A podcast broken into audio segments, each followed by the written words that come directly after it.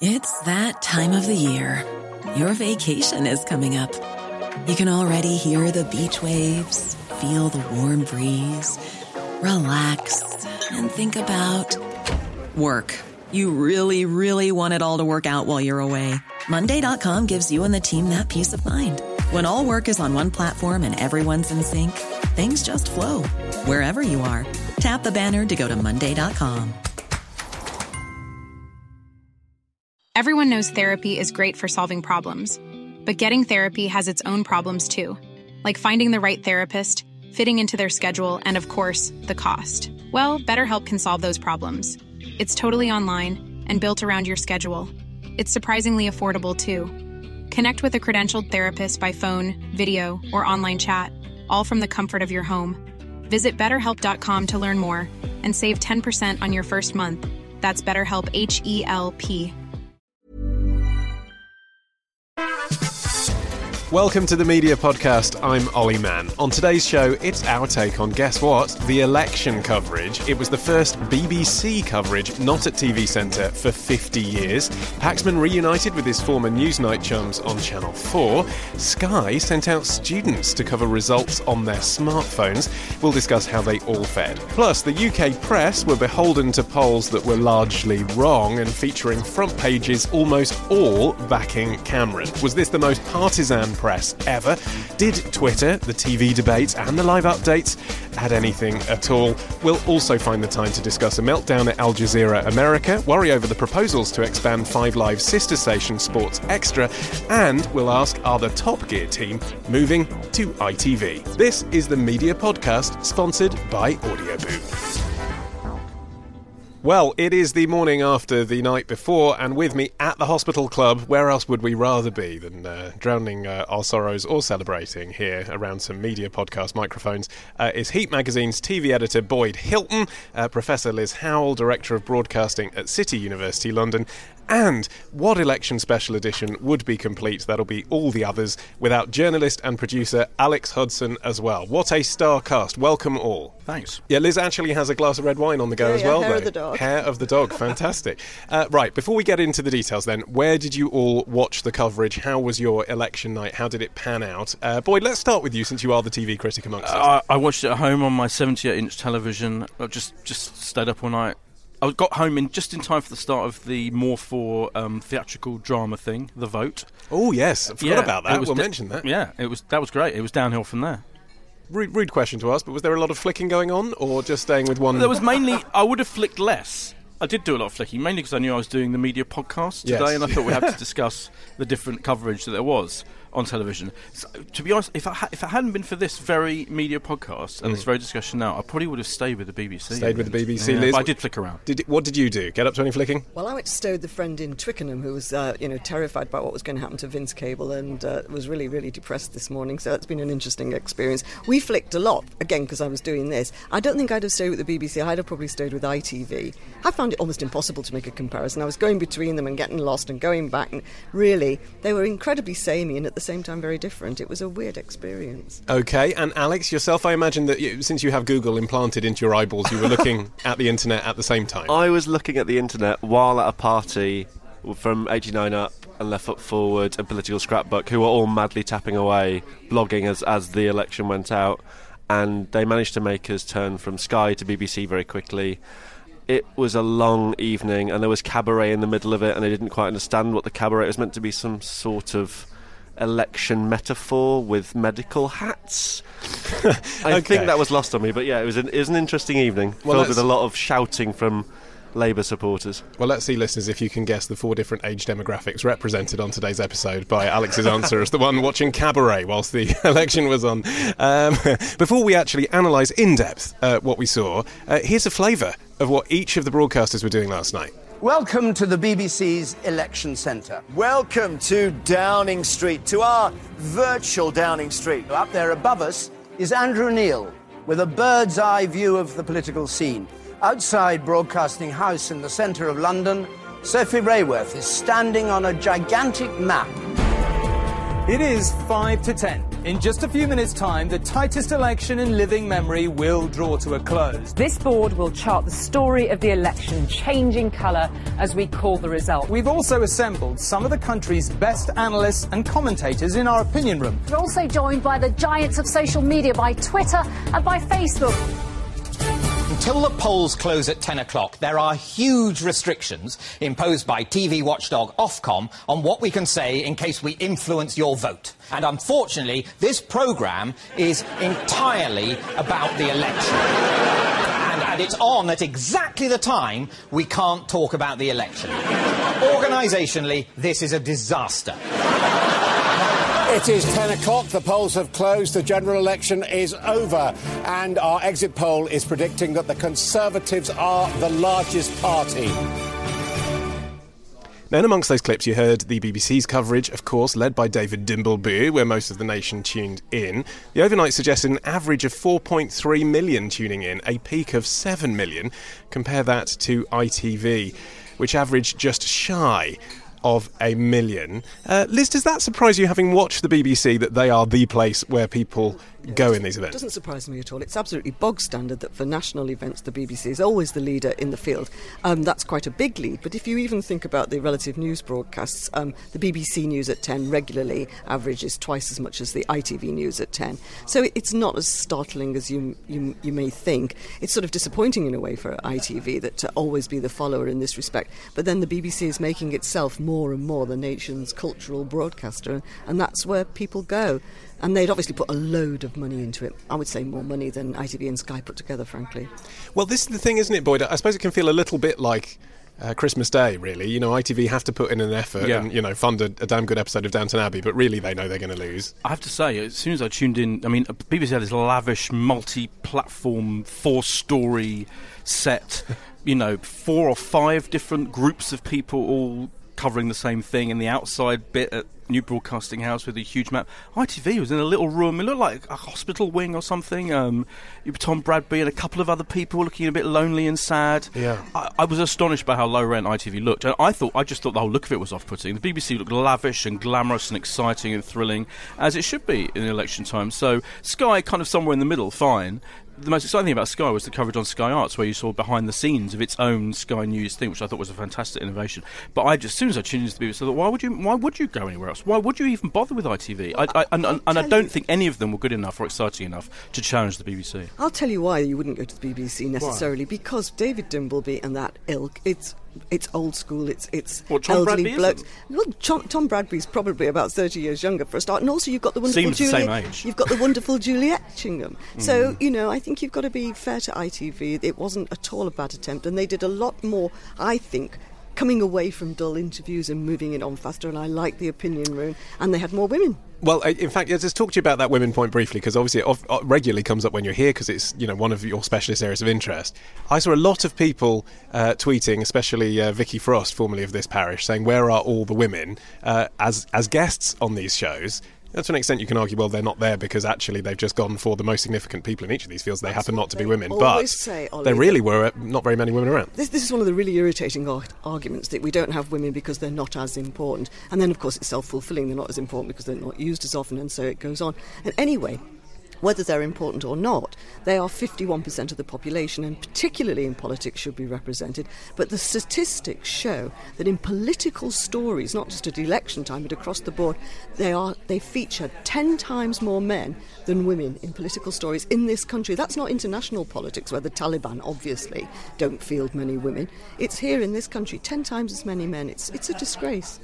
You had one comedian on Channel 4, along with Jeremy Paxman, making a lot of sex jokes, increasingly inappropriate, and just made them sound more and more like a dad trying to be cool to his kids. But no, I agree, I agree, with you as far as the amount of. There were just no women around except for Kirsty Wark in Glasgow Sophie Raworth uh, and Emily Maitlis. And Emily on it. Maitlis, and Laura Kuenssberg, yeah. Well, the BBC had four women at, cen- at the centre of its presenting. Well, they had probably almost as many as there were men in its core presenting lineup. I agree. The big problem was the guests. I mean, you had Tessa Jow was kind of like the main woman on BBC coverage as a guest for a long period, and there were hardly any women.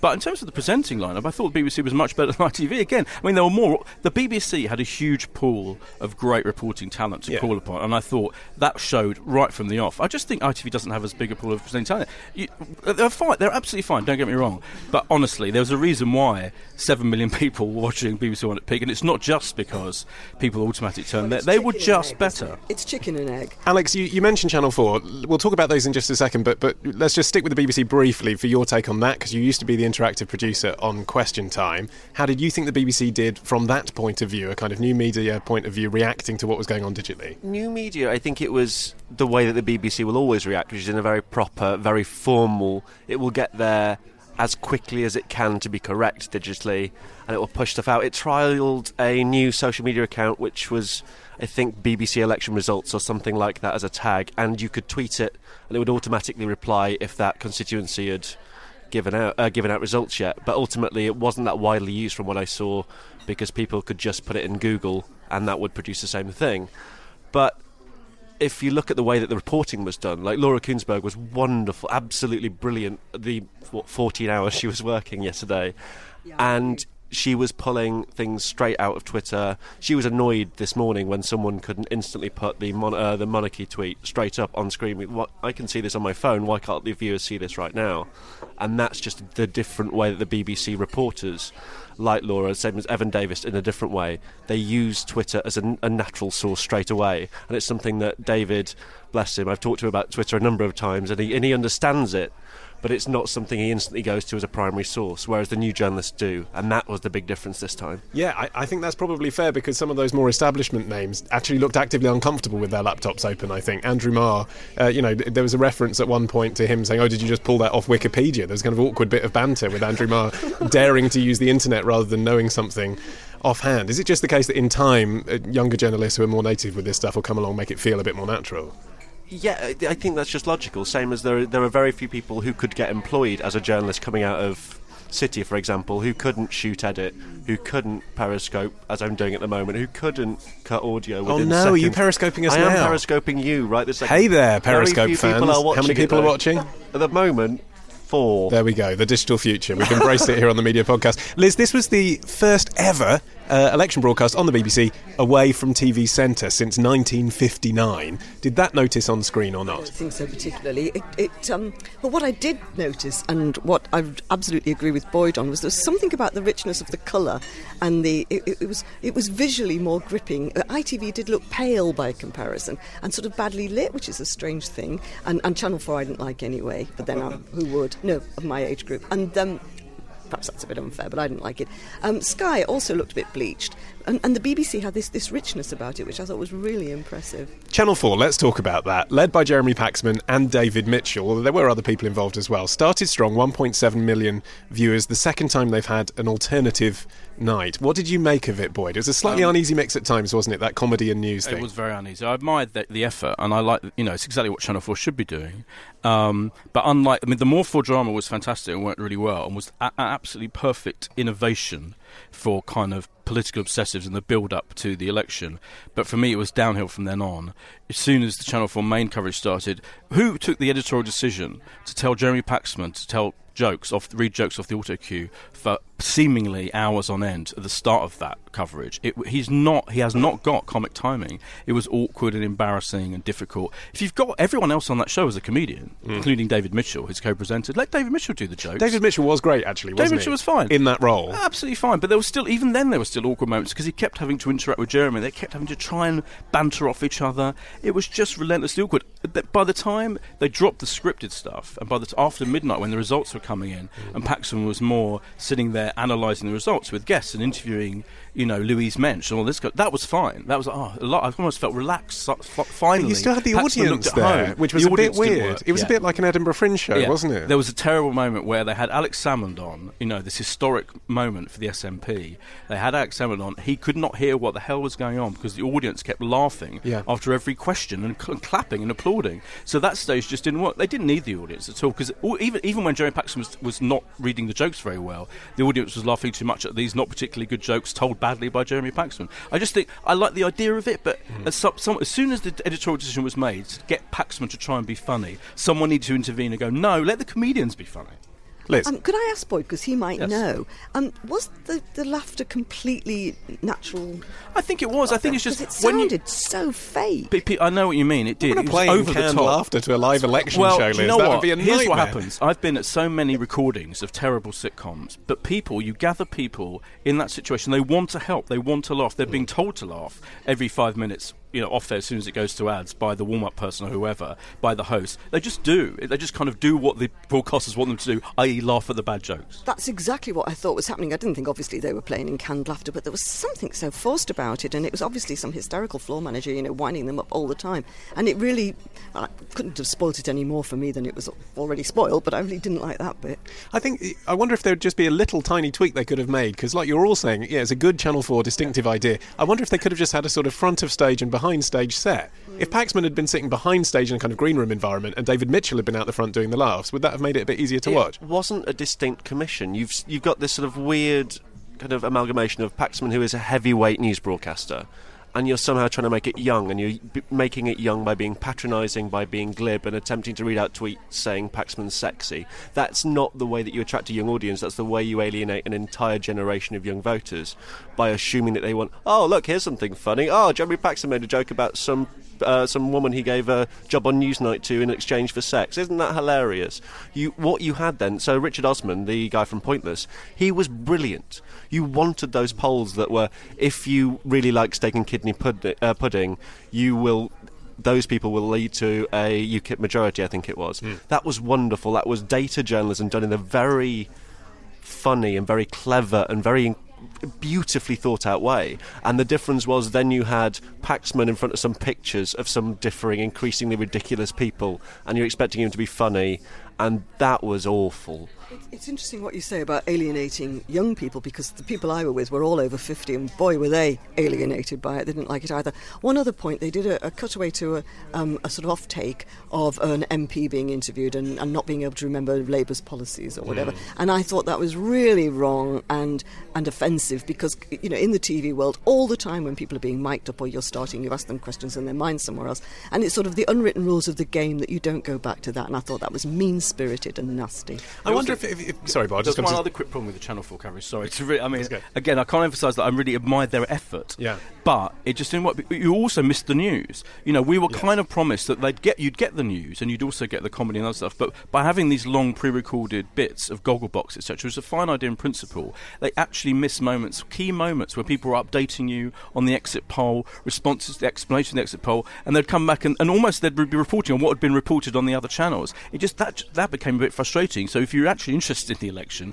you'd definitely be turning over to the BBC, as clearly most people did. Could I just make a point about that? Both on Sky and on ITV, they ran the exit poll Yes. figures at the bottom of the screen for a long, long time before they put the current, uh, what was actually happening, and I found that really irritating because Yeah, you just didn't feel well informed. And, it, and when in fact on ITV particularly, they ran they ran the updates of, of as the seats were coming in that their, of, of their projections, and as if they were fact, and it was not fact, was and that very was really confusing and misleading. Okay, you moved us on to Sky, Lis, so let's talk about that. You're a lecturer at City University, so you knew about this incentive where they had students sent out with 4G phones to cover some of the slightly more obscure counts. What did you think about Well, that? first of all, interestingly, I didn't know because I suppose there's no reason necessarily why Sky would inform us, but this was a, an arrangement that Sky made through our, our office organisers. And they came in and they trained a whole load of students, I think, well, over 100, to go out to, um, as you say, obscure constituencies. They weren't actually using their phones in the sense that, that viewers might sorry, your listeners might think that you mean. They were using them on a tripod. They were provided by Sky, but they were, in fact, iPhones. And the idea was that get all this interesting footage back. In fact, it wasn't very interesting, I didn't think. It was all terribly samey.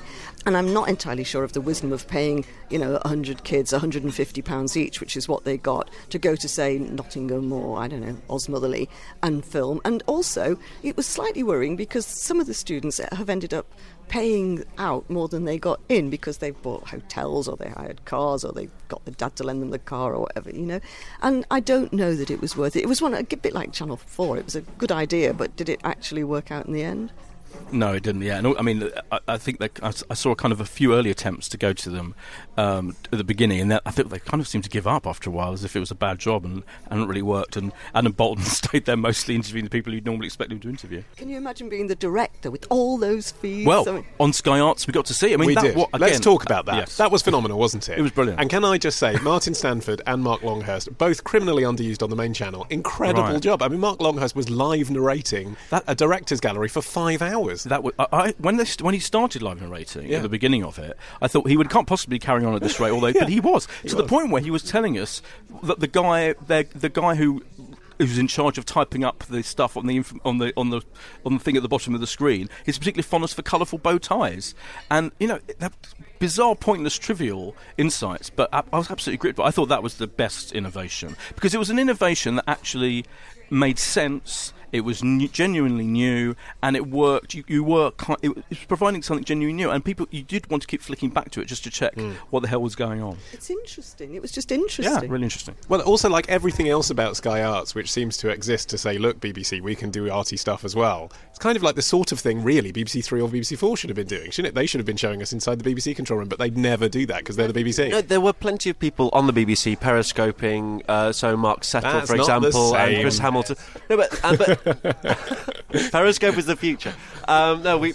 And the way that Sky have been innovating in, in these sorts of fields has been way ahead of their competition in traditional news broadcasting. So the way that they've been messing around with ideas which may work, may be a dreadful idea, may have a bit of something in it that they can then refine, has been actually quite refreshing for a traditional news channel to actually go, let's try this and then two people watch it then they try it one more time and then one person watches it then they stop doing it that's refreshing and it's a nice new way of doing things And it's nicely understated. There wasn't a great brouhaha about that, like, say, the Channel 4 alternative with mm. posters everywhere. Can I just say something about posters? Mm. There's been very, very few posters, you know, billboards in the streets for this election. And everyone I know is saying that's because all the budgets have gone into social media. I don't know if, you, if you'd agree with that. i think in london that was true so I, I started tweeting about the fact I hadn't really seen any things and then I left for one of the constituencies in Yorkshire I went around a few constituencies in Yorkshire and they were everywhere on every road there were billboards there were posters there were those like things you put in the garden of just all down the road of Labour crashing them through. They're next to Conservative, next to Lib Dem, next to all of them.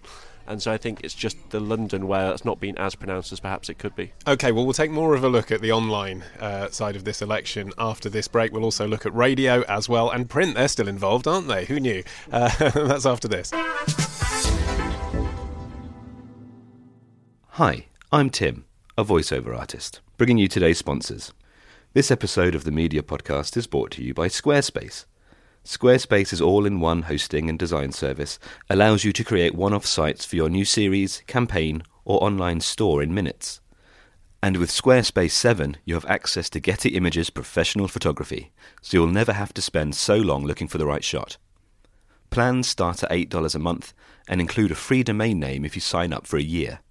For a free trial with no credit card required, head to squarespace.com now, and you can get 10% off a monthly or annual plan by using the code MEDIAPOD at the checkout. If you like what you've heard, you can contact me, Tim Gifford, through the Media Podcast.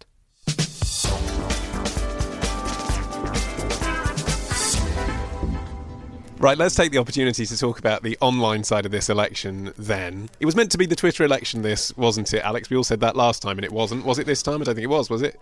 It just wasn't the influence that Told you. social media was meant to have. Like, so I was talking to campaigners last night um, while they were getting increasingly drunk and so being increasingly more honest, and they're they're all saying that it's been a lot more traditional crashing through, like making those phone calls throughout the afternoon. It was the amount of money. So the conservative uh, conservatives are said to have overspent Labour Party significantly during the election campaign, and a lot of people have started commenting about the power of the traditional media. So, you know, The Sun what won it, and The Sun have been campaigning hard on this. As The Telegraph, The Telegraph sent an open letter as, as quickly as they could. If you think of the digital election, the thing that instantly stands out, and it was, it was in Miliband's concession speech when he was resigning, was the fact that he got photoshopped a bit and that it was part of a meme. It wasn't that, oh, he had this really expensive campaign to put together and it worked really well. It was that he had a buff body in a few photos, and a 17-year-old girl got doorstepped by the Daily Mail. Like that's that's not the social media election. Except I did see some of the Labour campaign videos turn. This might be who I follow rather than you know who had more money, but I did see some of the Labour campaign videos turn up on my Facebook wall. I saw Steve Coogan, I saw Martin Freeman when that happened. There was a little bit more of that going on. Is that because of what they were saying, or was that because of who they were? It's because they were famous, wasn't I- it? And that's that's the key thing. Because if you're doing this level up, so the idea of the social thing is it's ground up. So you get these people who are saying fascinating things, and all you need is to light that spark, and that's what creates viral content. So that's what created um, milli milli fandom. That was just a thing which caught the imagination. It wasn't because a celebrity was doing it, it's because it was funny and it just hit an emotional nerve. And so, if you're going to do it properly, if you're going to seed content, you do not.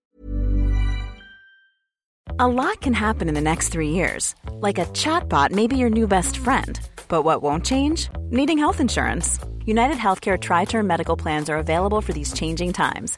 Underwritten by Golden Rule Insurance Company, they offer budget friendly, flexible coverage for people who are in between jobs or missed open enrollment. The plans last nearly three years in some states, with access to a nationwide network of doctors and hospitals. So, for whatever tomorrow brings, United Healthcare Tri Term Medical Plans may be for you. Learn more at uh1.com. I'm Sandra, and I'm just the professional your small business was looking for. But you didn't hire me because you didn't use LinkedIn jobs. LinkedIn has professionals you can't find anywhere else, including those who aren't actively looking for a new job but might be open to the perfect role, like me. In a given month, over 70% of LinkedIn users don't visit other leading job sites. So if you're not looking on LinkedIn, you'll miss out on great candidates like Sandra. Start hiring professionals like a professional. Post your free job on linkedin.com/people today. Everyone knows therapy is great for solving problems, but getting therapy has its own problems too, like finding the right therapist, fitting into their schedule, and of course, the cost. Well, BetterHelp can solve those problems. It's totally online and built around your schedule. It's surprisingly affordable too. Connect with a credentialed therapist by phone, video, or online chat, all from the comfort of your home. Visit betterhelp.com to learn more and save 10% on your first month. That's BetterHelp H E L P. not do it with Coogan. You don't do it uh, with Martin Freeman. Just put it low down. So um, Kimmel in the US, beautiful. He just made that video of the woman falling over and setting fire to something. He just put that on YouTube. Two months later, it had X million views. That's how you seed content online and make it for a social experiment and a social social gold dust. You don't do it by saying, "Here's a celebrity. Look at the celebrity. Isn't this fantastic?" Well, you've sort of moved us on seamlessly to Russell Brand. I can't help feeling. Boy, do, do you think, in retrospect, it probably didn't make much difference to the result, but was it a good idea or a bad idea for Ed Miliband to go and be interviewed by Russell Brand? It had absolutely no effect whatsoever. I mean, I, I saw, I think it was Dan Wootton from um, The Sun saying he must have lost loads and loads of votes. Nonsense. I mean, I just don't think anyone cares. I th- you know, I think, you know, the, the, the effect that celebrities have on um, the election is about the same as the, the effect that um, social media has on the election. Absolutely none. I think this election was a complete triumph for old media. Not only in the build-up, in the campaign, it was all about ha- you know the key moments we're watching. Them. The the most exciting part of the whole campaign in the build-up was that Question Time special night when Ed Miliband was torn off, torn a strip off by right wing lunatics in the audience, as far as I was concerned, having a go at him for ruining the economy, misguidedly, in my opinion. That was the most revealing po- point of the whole campaign, as far as I'm concerned, on television, and I think that encompasses why Labour also lost the election, by the way. And then, on the actual night, last night, who cares what was happening on Twitter? I mean, it was all about watching it on television. I think you care, don't you? Don't you, I Alex? You care care. what was on Twitter, You're deluding yourself because in the end, no, in the real world, this was old people are the ones that came out and voted. Young people didn't in comparison. Well, They Russell Brand not- had told them not to, in fairness, but yeah, then he changed his mind. Yeah, I- just I go out stood- and I- register. I- I'm not even blaming him for that. I just don't think it had any effect whatsoever. I think the problem is you can have as much social media as you want, attract young people. You, can- you can see as many videos as you want subtly. At the moment, the reality of the situation is young people, and this is my own generalisation, but I genuinely feel this, don't feel that it, that politics is cool. Uh, they just don't. Old pe- once you get to the age of about 25, 30, then you're, in- you're engaged and I- you're going to start, en- and nothing you can do about it. And every single thing that happened in this election is emphasis that do not write off old media, do not write off watching BBC One on election night, as 7 million people did. And they probably would in five years' time again. Do you want to interrupt first, or shall I? it's very tempting. I have to go first. Age before beauty, as they say.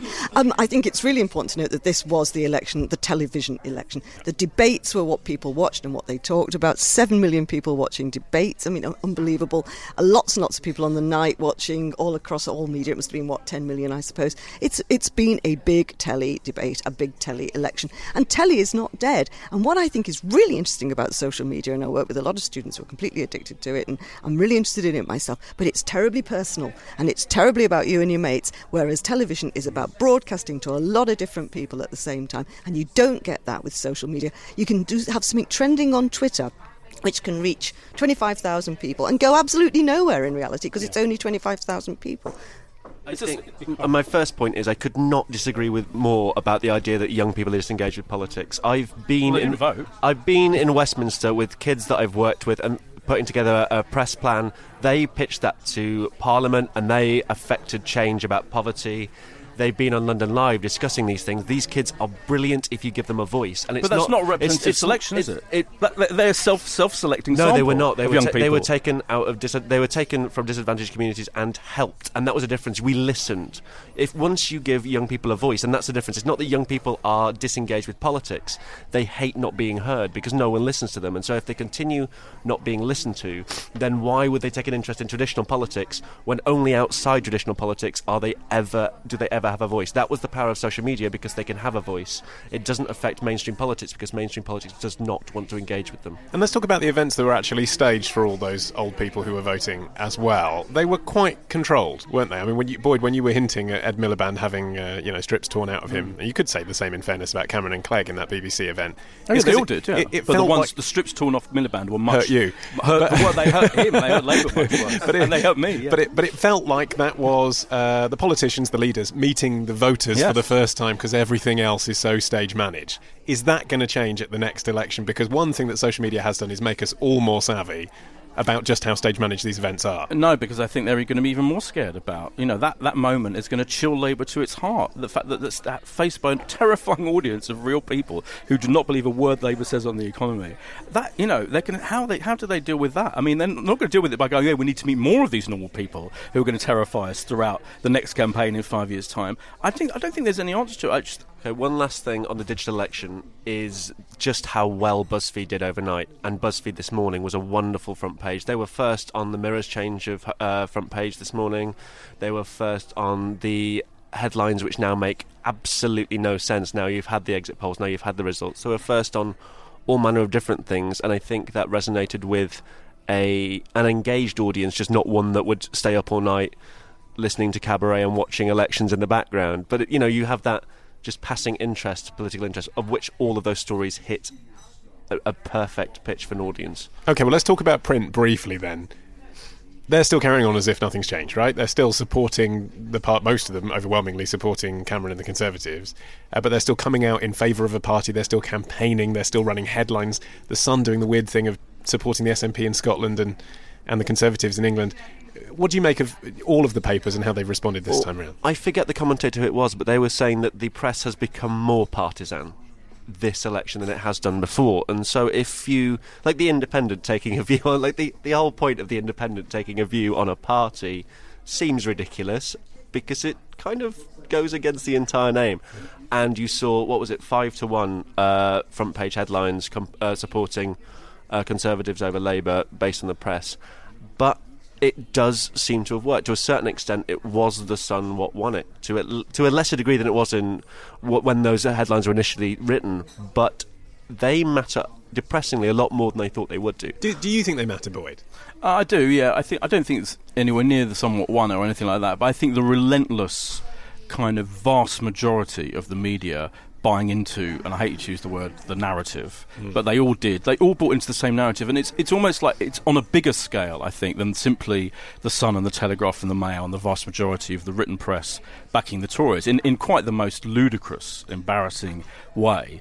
Just you know, kind of not even pretending that they're covering this in any kind of news style, but just you know, the picture of, of Ed Miliband eating that sandwich. I mean, that that for me was awful and humiliating, and It was a, embarrassing. a bit of an idea, wasn't it? Yeah, it was an In idea. Front pages of But I think on political- a, on a, on a, on a almost more impactful scale, I just think the whole of the media, pretty much, and I, I, I'm not one of those people who think there's any kind of conspiracy. I just think they have done it, buys into this whole narrative of you know.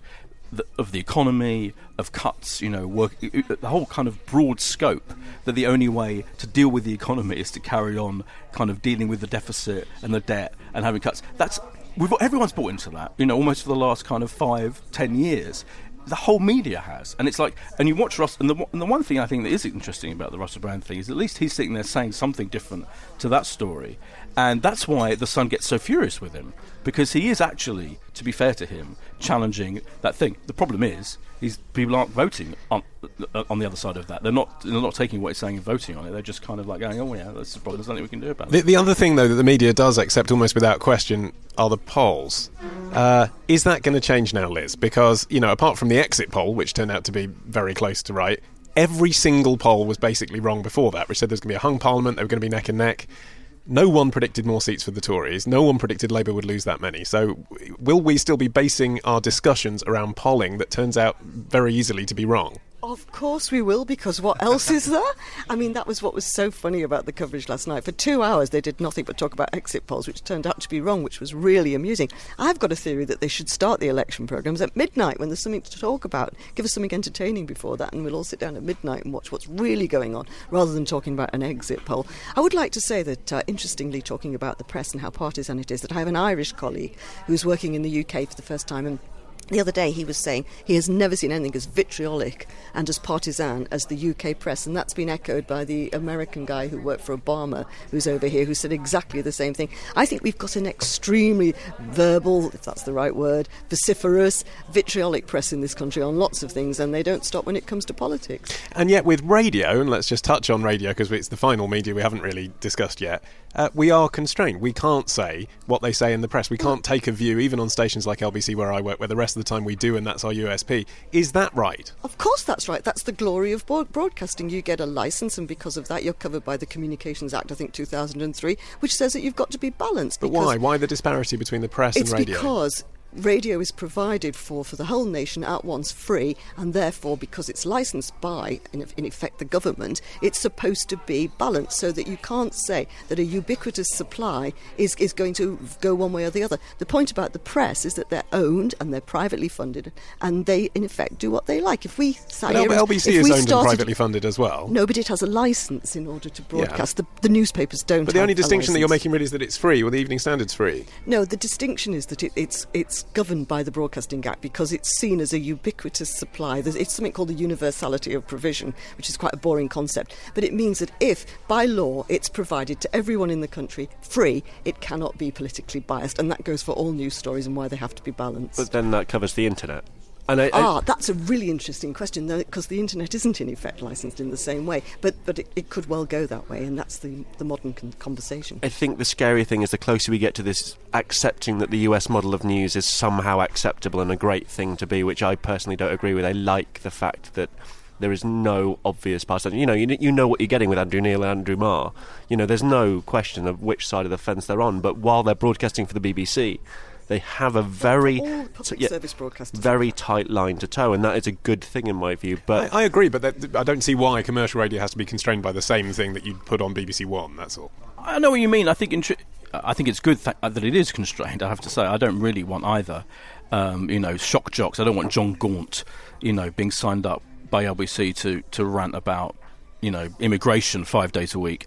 It's almost like for me. I mean, I don't even know you know the names of the rules as to why like, LBC can't do that. But I'm glad it can't. I, I just feel it feels intrinsically wrong. It feels you know it, that there is a difference between print media um, and broadcasting, including radio. Um, I have to say, I, I mean, I thought LBC. I think LBC does a good, very good job, and did a very good job. Uh, I think Five Live was also, and Radio Four. They kind of did a did a joint broadcast last night. Was brilliant. So when I finally went to bed, I still was listening to the radio. I think you watch BBC and you watch, you listen to LBC and you watch and you listen to Radio Five Live, and it makes the print media seem even more embarrassing. That's my bottom line. You know, I'm still not sure if it has that huge, profound an effect in the end. Though. Do you think it's right for Radio 4 to go back to their normal programming today, after today, and before the World at One? You know, they had Is their that what drama or whatever they did. Yeah, Oh, I no, mean, it seemed weird. to me a bit odd, yeah. I felt like my instinct should have been rolling news for Radio 4. Well, you've got Five Live, though, You have got if you Five. Live as well, yeah. As with all major events, there is a massive BBC, incredibly well thought out, incredibly like signed off by everybody at every level about what they do. So there's a certain protocol that I can't talk about if the Queen dies, for example. There, there is a very specific protocol that's not for public consumption. But um, I've talked about it on Answer Me This if you're you interested. sh- what happens if you do talk about it? I, I assume you get killed. Oh, okay. Yeah, but then I'm you know, so there there will have been this audience research, and there will have been that decision made. If you want, to, if you care about the election that much at 9 a.m. and you want to follow the last gasp, everyone knew what happened by 9 a.m.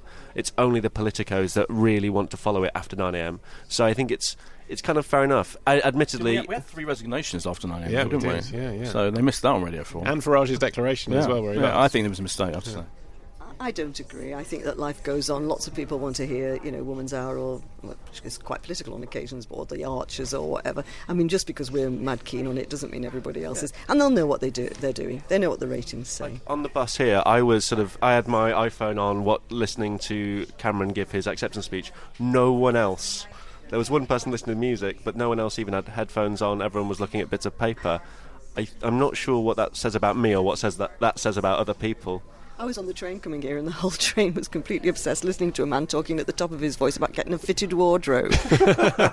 There's probably Nick Clegg, isn't it, sorting out his next month? I think people are shell shocked by the whole thing. That's, Yes. I mean, in, you know, in the office, you everyone was just kind of like looking, just absolutely stunned and shocked. I think I do think that you know, this, the particular story of this election is, you know, pe- people are just kind of reeling from it. I think Okay, that- we've we've talked about the media covering the result. Let's just briefly, as you were segueing us into there, talk about the actual result and its impact on the media. Mm. Um, what is this going to mean for the BBC? Is the obvious thing. The Tories have been talking about cutting, haven't they, or hinting that it costs too much. Oh That's bad, isn't it, for the oh BBC? God, the BBC must be. Are we allowed to? Are we allowed to swear? You can. The BBC must be shitting themselves. I mean, seriously. I just think, and I re- and I have faith in Lord Hall. He seems to be a you know a strong-willed figure at the top. I just hope the BBC is firm and doesn't feel they have to kowtow to this government because not only have you got the prospect of a more right-wing government that doesn't have the influence of, of the liberal of the Liberal Democrats, you've also got a right-wing media that's already today. The Daily Mail's already slagging off the BBC's coverage last night, kind of calling it awful and terrible in election, which is patent nonsense,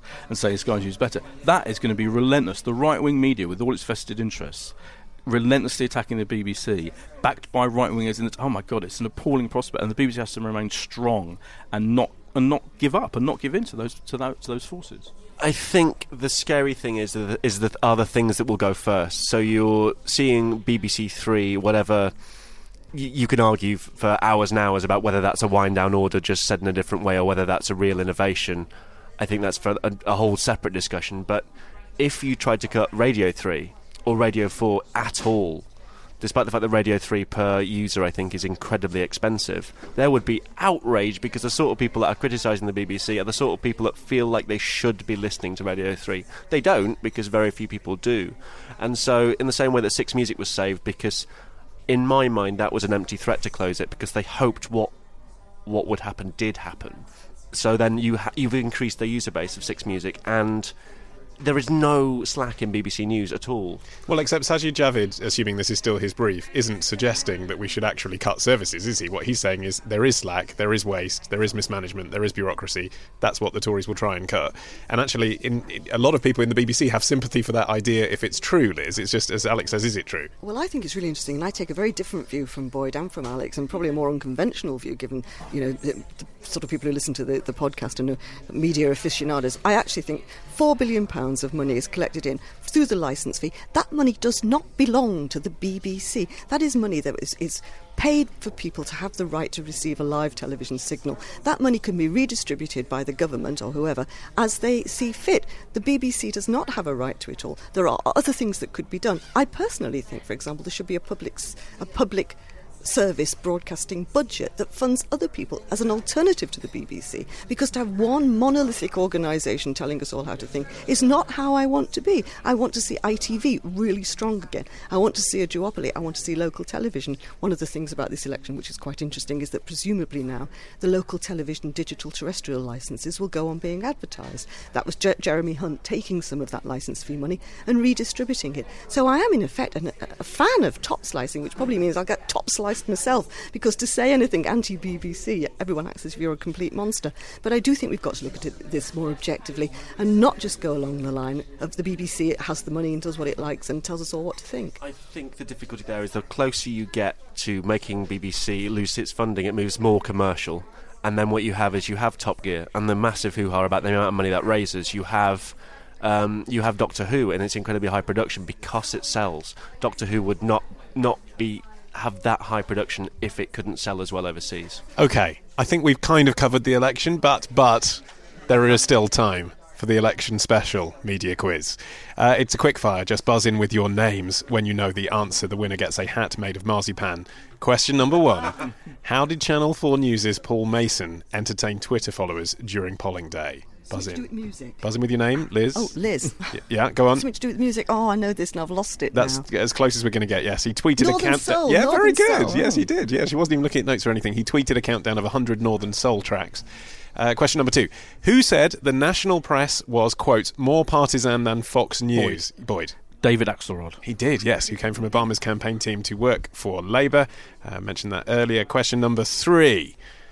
According to the Twitter account Lib Dem Deposits, how much money have the Lib Dems lost in the 2015 election? 137,000. Oh, Uh, You've got to buzz in with your name. Alex, you get first go. 157 grand. That is exactly Oh. right. 157,000. Well done. Wow, this is a three horse race, uh, unlike as it turned out the election. Question number four. Three front page headlines. You tell me which paper had this headline this morning Swinging the Blues, Bluedini, and the Blues.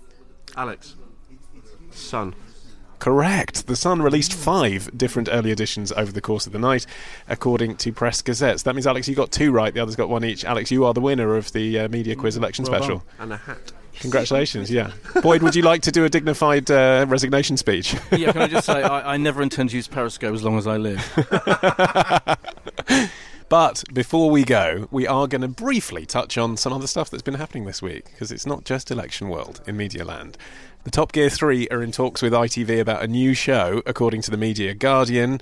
Boyd, good move. Uh, yeah, oh, but this is interesting. Yeah, because I tweet when when they first when the whole thing happened, when the whole um, Clarkson thing happened, I said, well, what, they just go to ITV, it'll be fine. And some person, I wish I could remember who it was, tweeted me very emphatically saying Top Gear could not possibly move to ITV because they criticised the cars Yeah. too too much and the, the commercial demands. I was like, sh- there, there's, no, there's definitely a way in which those three presenters can have a show in which they talk about cars and other stuff. So I think it will happen. Yeah, it makes sense to me. I don't know and I don't care. All right, uh, story number two Trouble at Al Jazeera America, the US news network, where the CEO who launched the channel has been replaced. Ehab Al Shihabi has gone just a day after the New York Times spoke of turmoil in the newsroom. Lis, do you know what's going on there? Yeah, it's really interesting. Al Jazeera is a really interesting um, product, if you like. Um, it comes out of Qatar. It's funded pretty well by the Qataris. Um, it reminds me in some ways of Sky News when I went there as managing editor way back at the beginning, in that it, it can try things out. It, it's got this exciting feel to it, but at the same time that you can have a hothouse atmosphere, and that's absolutely true. I think of Al Jazeera, not particularly here in London, but in Doha and in America, where it's had a pretty rough ride getting established at all. So it's a place of high passions, and underneath all of this, I think there's a suggestion that perhaps there was some anti-feminism, anti-Semitism lurking, and they've been very, very quick. The, the new um, CEO Al Anstey has been very quick to say that's not the case, but it is a hothouse atmosphere at Al Jazeera. Uh, and finally, we did the whole podcast at this speed, usually we'd be three minutes long, wouldn't we? Uh, the other story of the week Five Live's sister station, Five Live Sports Extra, has been the subject of much discussion this week. The BBC submitting proposals to the Trust over extending programming on the station to include 10 more hours of new content, including magazine shows. Uh, boy, Jonathan Wall, the controller of Five Live, he's been keen to stress these are proposals. They're not done deals. Yeah. But they're clearly keen to expand their sports coverage I think because Talk Sport are launching a sister station on digital. Do you, do you think that's the reason? Yeah, you'd think so. Yeah, I mean, I, I, don't get. I have to say, I can. I mean, there is a lot of there, there's sometimes a lot of live events that clash, and that to me is why Five Live Sports Extra exists. I mean, I'm a huge Five Live fan. I listen to it constantly. It's my station of choice. And sometimes there's there's two there's two or three events even going on. You think, oh yeah, they've got this other channel and that works very well. But to have it to have more space for debate or discussion about sports when effectively you've got that night in night out, mm. which I love, um, and it's much more by the way intelligent level of debate about sport than you get on Talk Sport, for example. Um, but I don't get why they particularly should be given more space and time to talk about sport. Unless it, it, means more news on Five Live, which actually could be a good thing sometimes, couldn't it, Alex? You want to tune in for a debate about it, politics and the football If it works, it could be brilliant. So in the same way as trial and error, if you're trialing a netball discussion for 15 minutes and you're growing the audience, so the, the term that you use in digital is many the, many a niche makes the mainstream. So the idea that if you attract 10 or 15,000 viewers to each different show, then you have a larger audience. And so if you get these communities, which are generally really close knit, really tight, really easily optimized, and really easily accessible because they're already in communities, if you target those well enough, you get a small but very well curated audience for each different show on each different minority sport, and you have increased belief in the BBC's wider coverage of sport. And I think this touches on the issue of women's sport, and it is interesting that they say they're going to do more hockey and netball and things like that. So it's probably got quite an interesting political, with a small p, uh, consequence of, of this. Right, that really is it. Unlike the election coverage, which will go on in some form for the next three weeks, that is it from us. My thanks to Boyd Hilton, to Alex Hudson, and to Lis Howell. Uh, you can find all of our previous episodes and get new ones downloaded automatically straight to your phone if you head to themediapodcast.com. Uh, today's show is dedicated. Well, actually, before we do this, we're coming to the end of our original Kickstarter dedications, but we've met loads of listeners out there in the real world who actually really enjoy this part, finding out who's uh, listening to the show and giving us money. So we're going to carry it on. Uh, if you would like to support the podcast and get a, uh, a mention from Olly Mann on the show, I mean, what could be more exciting? Uh, then go to themediapodcast.com and give us your cash. Uh, but anyway, today's show is dedicated to Carol Davenport, who is an ex physics teacher now working to highlight science as a springboard to interesting things, uh, and to documentary maker Brian Woods of True Vision TV. Uh, thank you both very much, guys, for your support. Uh, I've been Olly Mann, the producer is Matt Hill. The Media Podcast is a PPM production, and next time, I promise, no politics.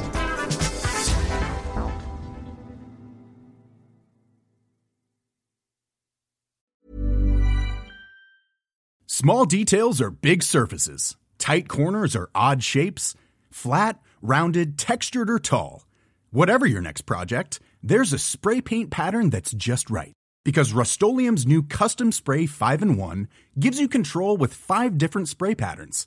So you can tackle nooks, crannies, edges, and curves without worrying about drips, runs, uneven coverage, or anything else.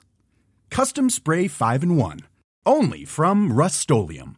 Even on a budget quality is non-negotiable. That's why quince is the place to score high-end essentials at 50 to 80% less than similar brands. Get your hands on buttery soft cashmere sweaters from just 60 bucks italian leather jackets and so much more. And the best part about quince? They exclusively partner with factories committed to safe ethical and responsible manufacturing. Elevate your style without the elevated price tag with quince Go to quince.com slash upgrade for free shipping and 365-day returns.